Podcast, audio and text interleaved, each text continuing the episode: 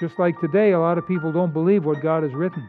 They believe what that guy tells them and what this lady tells them, and they believe what they have experienced. They don't believe what God has written. And so I'm glad that we have a Bible. It doesn't change, and it gives us the truth.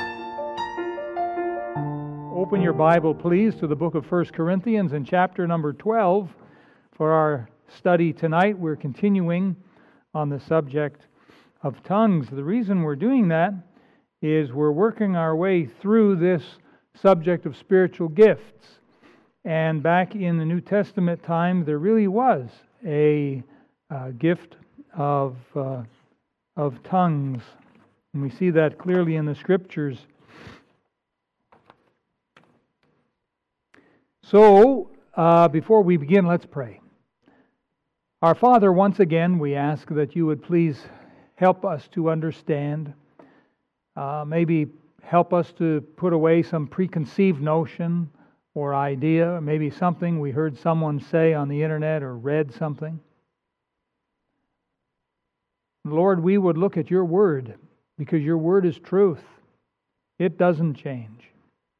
So help us, lead us by the truth. Holy Spirit of God, I pray you'd make our hearts burn within us over the truth, like a fire shut up in our bones. May we love your book. May we love truth and forever seek to know what you have to say on a matter. So bless us now, Lord, in Jesus' name. Amen. Folks watching at home, if you haven't done so already, would you please write in and let me know how many of you there are watching? And let me know also when your spiritual birthday is. Today is my spiritual birthday, 47 years ago today. This morning, in fact. This morning, that's right. Because 3-hour difference, be noontime in eastern Ontario. The church at Corinth was a large church. It was quite a mixed church of saved and unsaved, and it was a real mess. They messed up most everything you could mess up. And one thing that they messed up was this thing about tongues. And the Apostle Paul wrote in 1 Corinthians chapters 12, 13, and 14 to help straighten out the problem. And so in chapter 12, he begins, "Now concerning spiritual gifts, brethren, I would not have you ignorant." Now that's very important, folks, for each and every one of us, that we not go on in any kind of ignorance about spiritual gifts or about any biblical truth. There are so many people today that are living in ignorance of how to be saved. There are so many people today living in ignorance about what salvation is and what it entails and how that God forgave all of our sin. 2,000 years ago, when Jesus died on the cross, all of our sin was in the future. The sins we've committed up till today, and should we have another day, another 10 years, any sin, it's all been paid for by the blood of the Lamb. We have to understand what a marvelous, wonderful gift. We cannot afford to live in ignorance. So here the context is about tongues, and it's interesting how he begins in verse 2, "Ye know that ye were Gentiles, carried away unto these dumb idols." The idea of dumb means voiceless. "Even as ye were led," and really they were deceived to do and say some pretty wild things. The church at Corinth was pretty messed up. There was a lot of ecstatic babbling that was happening in pagan temples around that first century. And in the city of Corinth was the temple of Aphrodite, and they had priestesses that would commit like temple prostitution, sort of. And it all had to go down to the idea of fertility. So fertility gods have been worshipped for thousands of years. The Canaanites sure worshipped their fertility gods, and a lot of people believed in them. In fact, sad to say, but a number of the Israeli Jews in the Old Testament held firmly to these fertility gods. They were convinced that if they made prayers and made sacrifice to these fertility gods, They would have healthy children. They would have strong crops in the field. They'd have good, strong animals to be able to plow the crops and so on. And they were convinced of that. You see, what they should have done is believed God's Word. They had God's Word. They had the Bible, the Old Testament books of Moses. They had that in print. But just like today, a lot of people don't believe what God has written. They believe what that guy tells them and what this lady tells them, and they believe what they have experienced. They don't believe what God has written. And so I'm glad that we have a Bible. It doesn't change, and it gives us the truth. I mentioned a week ago or 2 weeks ago that this ecstatic babble was common in religions down through the years. For thousands of years, there's been ecstatic babble, the gibberish that was known as tongues to some of the people in Paul's day. It was hard to tell the difference. The devil seems to always have his counterfeits. Isn't that right? That God comes out with the truth and the devil brings in the counterfeit. You know, God told Adam, and Adam would have told Eve, in the day that thou eatest thereof, thou shalt surely die. Well, that's what God had to say. The devil came in the form of the serpent and said, you won't die. Thou shalt not die, he said. So he denied it. First he cast doubt on the Word of God, and then he outright denied it. That's what the devil keeps doing. And that's sad. Eusebius of Caesarea was a Christian man. He was born around 260, 265. He died somewhere around 339 AD. It gives you the idea of when he lived. And here's what he wrote. He said, in a certain village in that part of Mysia over against Phrygia, Montanus, they say, first exposed himself to the assaults of the adversary through his unbounded lust for leadership. Now, Montanus was a cult leader. He was wrong on his doctrine of salvation. As soon as a man goes wrong on the doctrine of salvation, he's going to be wrong on other things, because the proper doctrine of salvation is foundational. Listen, there are a few things that, you know, we can have differences of opinion on, but we cannot differ on the doctrine of salvation. You know, do we get saved by faith? Do we get saved by works? Do we get saved by a combination of faith and works? Do we get saved by playing hopscotch? How do we get saved? How is the sin issue dealt with? How do we get to heaven?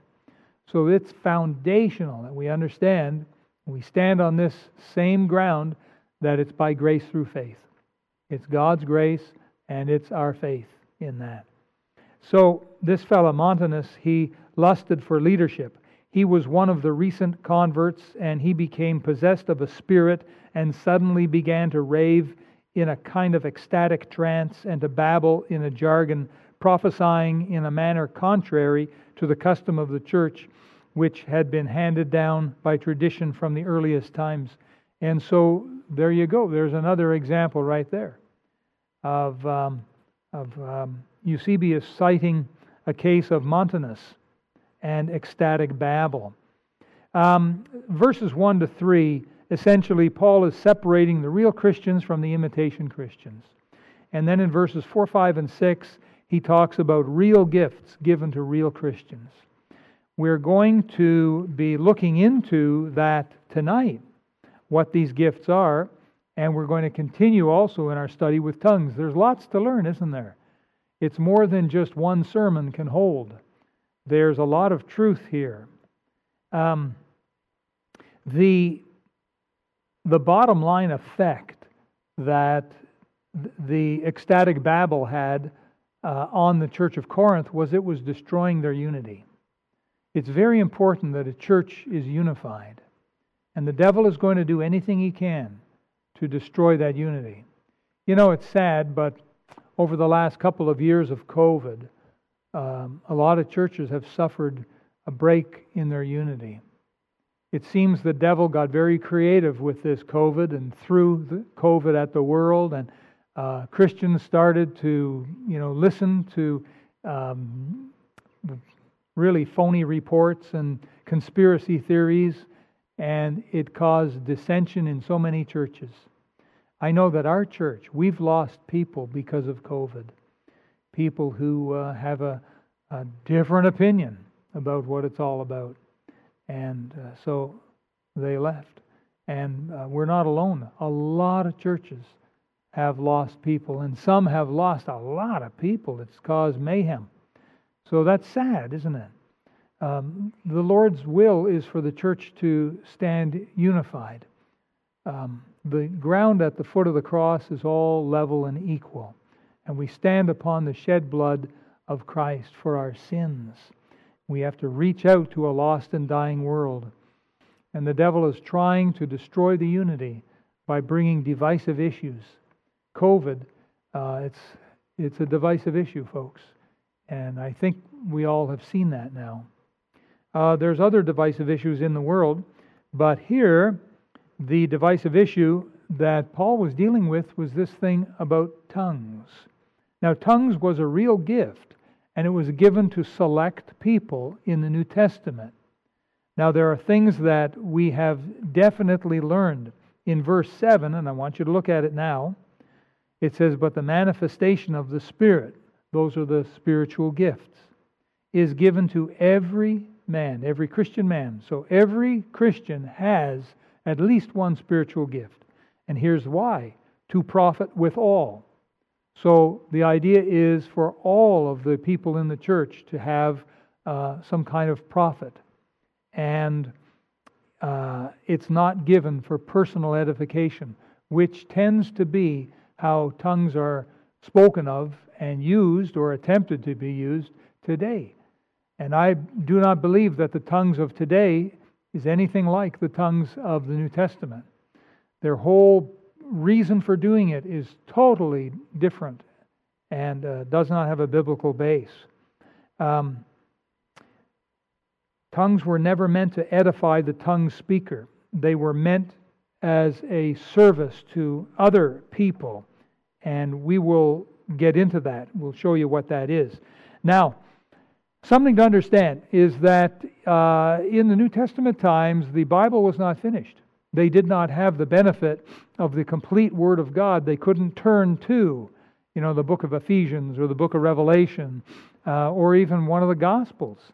The church basically started, its big birthday on the day of Pentecost, started out, they had the Old Testament, the 39 books of the Old Testament. And so what God did was He added a few extra spiritual gifts to help supplement the church until such times as the Word of God could be finished and completed. And we'll show you all this. Won't all be tonight. There's too much. But over the next week and maybe another week after that, and we'll show you these things and we'll show you the Scriptures. But it's important to understand that there's two types, what we would call permanent and what we would call temporal. Now, if you would look, please, at verse 8. Paul begins here listing here for us the gifts. He says, "For to one is given by the Spirit," that's the Holy Spirit, "the word of wisdom." So you may want to underline that word wisdom there. "To another, the word of knowledge." You can underline that one. So far, we're up to two, aren't we? And it's by the same Spirit. Verse 9, "To another, faith." Underline that one. So now we're up to three. These gifts, again, remember, were given so that the New Testament church was able to minister to itself. It did not have the whole Bible, so it needed certain spiritual gifts to help supplement until the Bible, the whole canon of Scripture, could be established. So some of these spiritual gifts were for that purpose. They needed encouragement. You know, our children, as they grow up, sometimes they need a little extra help. Sometimes they need a special tutor in math or perhaps in English. Maybe they need some extra coaching out on the baseball field or something like that. Maybe they need like a speech coach to help them speak and enunciate. They may need some extra supplementary help until they grow up, and away they go. And the church was in the process of growing up. There's this change that happens in the New Testament from Judaism to Christianity. Now, proper Judaism, understand, we're talking about the religious system, but the people in it were supposed to be saved all the same way, like Abraham was saved, like you and I are saved. Salvation doesn't change through the years. People were not saved by keeping the Old Testament law. They were saved by faith in the Old Testament, but God said, I want you to keep this law. And it was in the context of what we call Judaism, the Judaic law, or the Mosaic law, we sometimes call it. Well, that's all that the saved people knew. Listen, if we were living in Old Testament times and we got saved, we'd be law keepers. We'd be involved with making sacrifices and things. We'd be involved with the celebrations and the feasts. We'd be involved with getting the leaven out, you know, at Passover. We'd be involved with all of that stuff. But we weren't born back then. We were born in this dispensation here. And so when the church came along, now the Christians, just another name for saved people, believers, you know, in the Messiah, in Jesus Christ, we're not under law now, we're under grace. And we've been given the Holy Spirit within us, and with the Holy Spirit, He gives us gifts as He sees fit. So we have verses 8 to 10, and we have these gifts given. So remember, please, some of these are temporal and some of these are permanent. I suppose we should probably say this once again. The church belongs to Jesus.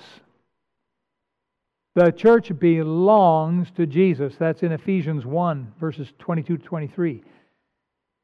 Secondly, Jesus died for the church. He died for His church, Ephesians 5:25.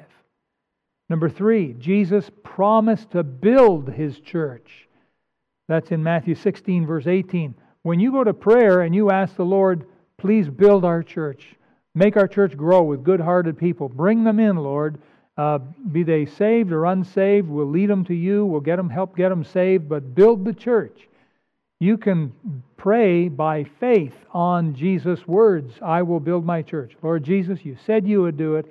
Please do it. Please make the church grow. So that is a promise of Jesus. He would build it. 1 Corinthians 12:7, we just read it. He gives spiritual gifts to the Christians within the church to help build the church. And some of the gifts were temporal, others were permanent, and we have those permanent ones today. I think I made mention to you that usually when they build up a building, when they put up a building, they have scaffolding and they have different things that help. Like, I think this building here, was built with this system where they make the wall and then they stand it up. And then they have to put these braces on it to keep it, you know, plumb and parallel and everything and level. And until it's hard, they get the other walls on. Then they don't need the braces anymore, and they take the braces off. That's what the temporary gifts were like. They were to help the church to get it established. We don't need those temporary gifts at all. So, some of the temporal spiritual gifts were given in order to reach the Jews with the gospel. Remember 1 Corinthians 1:22. Paul said that the Jews require a sign, and tongues was that sign gift, or at least one of them. Signs were things that pointed to God. Signs were things that authenticated the message to be true. How do we know this message is true? There was a sign given. Now, one that we all know, a sign that we all know, and we rehearse it every Christmas. You know, for unto you is born this day in the city of David. Right? And this shall be a sign unto you. What is the sign? Ye shall find the babe wrapped in swaddling clothes and lying in a manger. That was the sign given to the shepherds. That's how they knew that this was of God. So the Jews require a sign. Tongues were that sign gift, and we'll show you that. If you would take your Bible and turn to chapter number 14.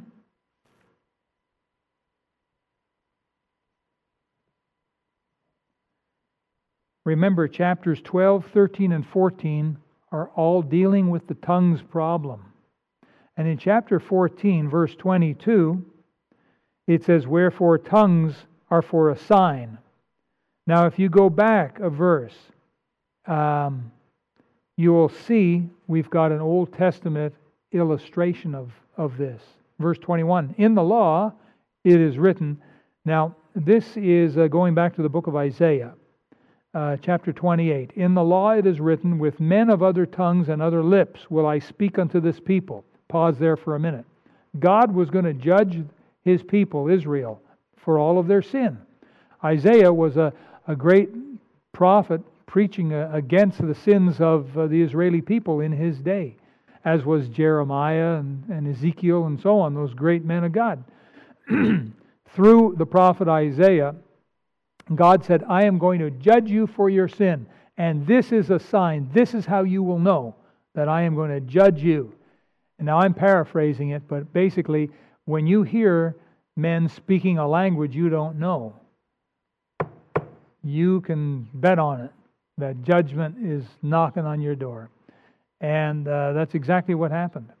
The Babylonians came, and they spoke Babylonian, a language that was foreign to the Jews. They didn't understand it. It was like tongues to them. It was a gibberish, a babble in their ears. Interesting. Babylon, Babel.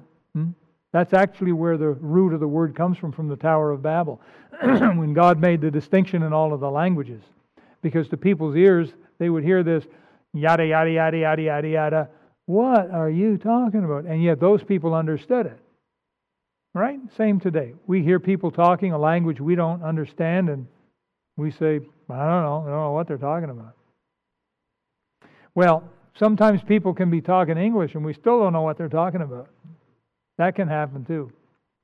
But the Jews back in Isaiah's day heard this, to them, ecstatic babbling, this language that they didn't understand. And of course, judgment fell shortly after that. Babylon came in and destroyed and carted them off, the deportation to Babylon. So that's what we have here in verse 21.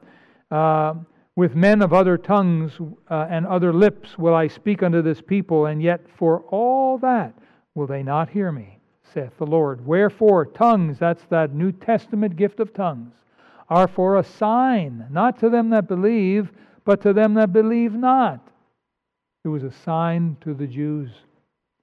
The first thrust of the gospel back in the early days of the New Testament was all to the Jews.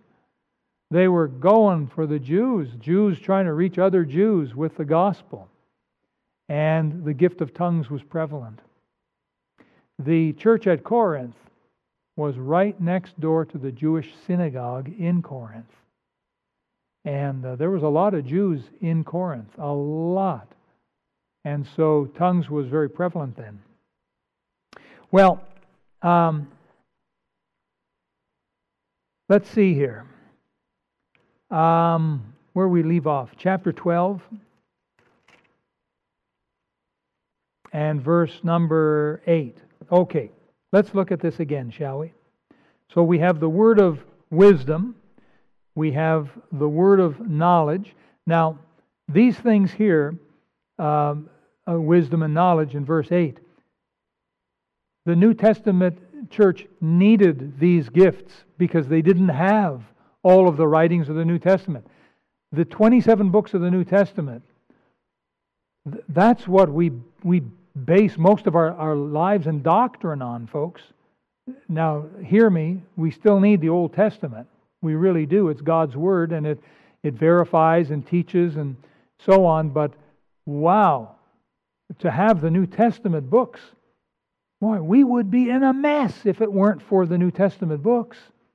We use them all the time in order to stay right with God on our doctrine and our belief. But they didn't have it in the New Testament.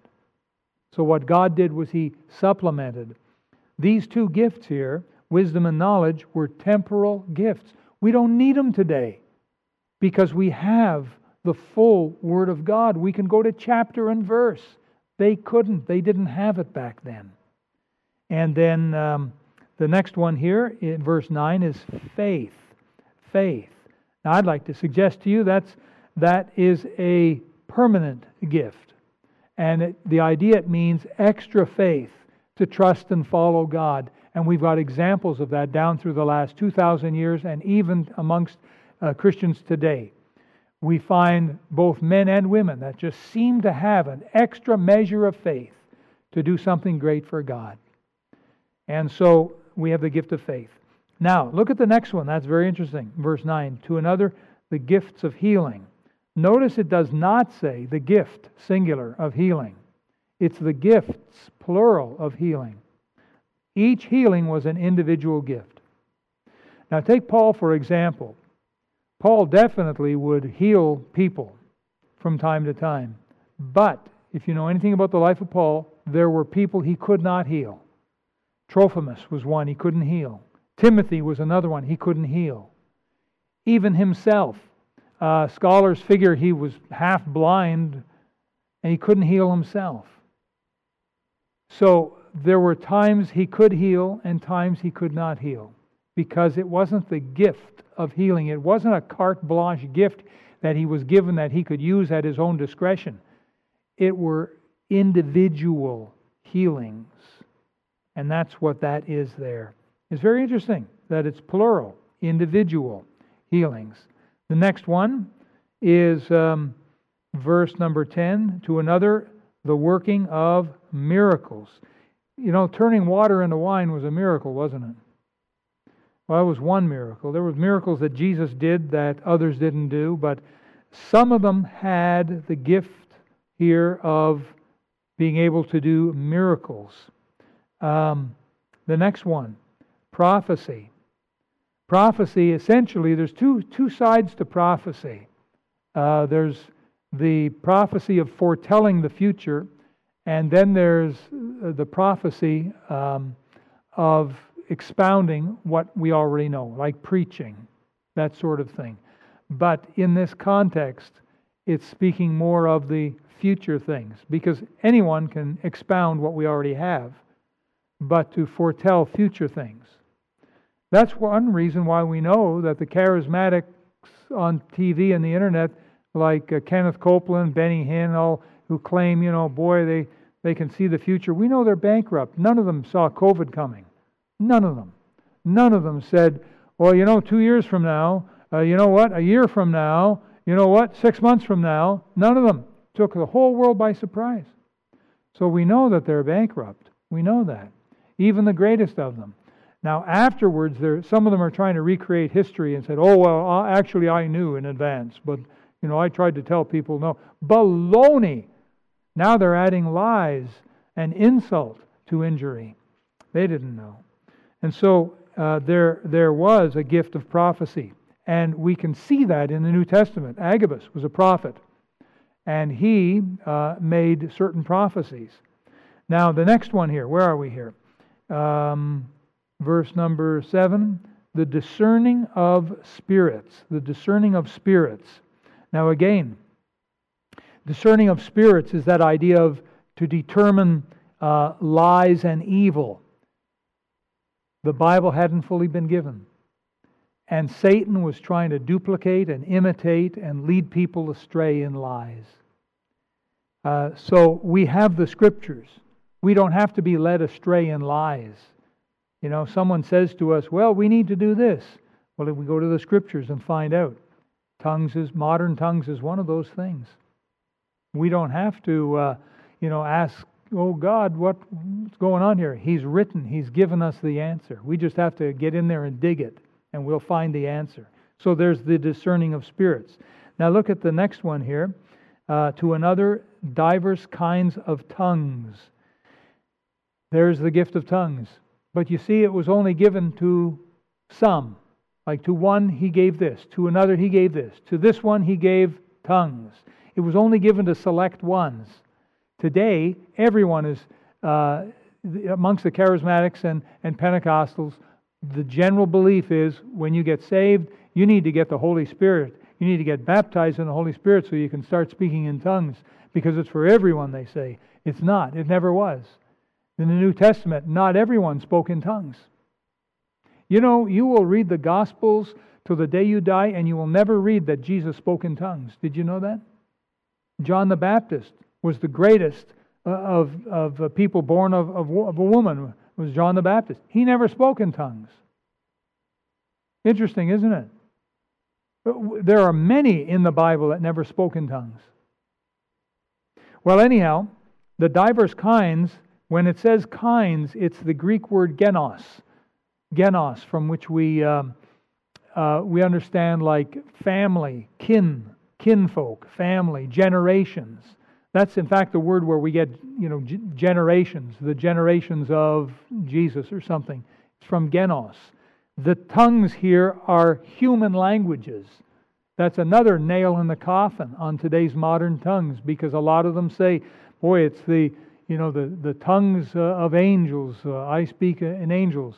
Well, Paul said that once in a hypothetical situation, and he gave several other hypothetical situations. The tongues that were spoken 2,000 years ago, the real gift of tongues, were known languages. Listen, why do you think Pentecostal missionaries all have to go to language school when they go to another country?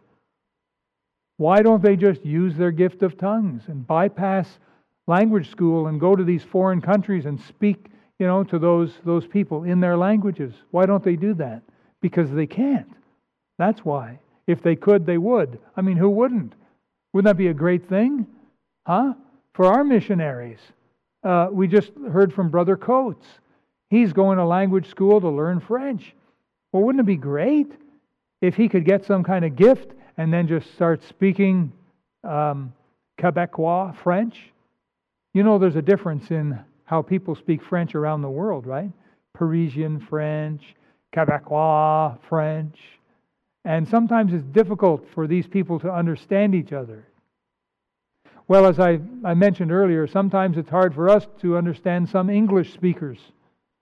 They use certain accents, heavy accents, and we have to look and say, say that again? What do you mean? What is that? So, no, it would be great, but it's not New Testament tongues. It's not. Now, also, if you look at the end of verse 10, it says, to another, the interpretation of tongues. Okay, now, if you go down to verse 28, you'll find a few more. And God hath set some in the church, first apostles. Well, I can tell you something, there's no more apostles. There are people today who call themselves apostles, but there's no more apostles. There were only a certain number of them, and they're all gone.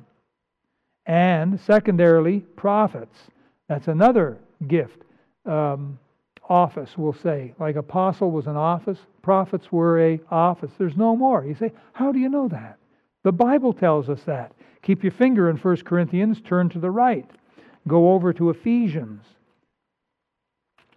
Ephesians chapter 2.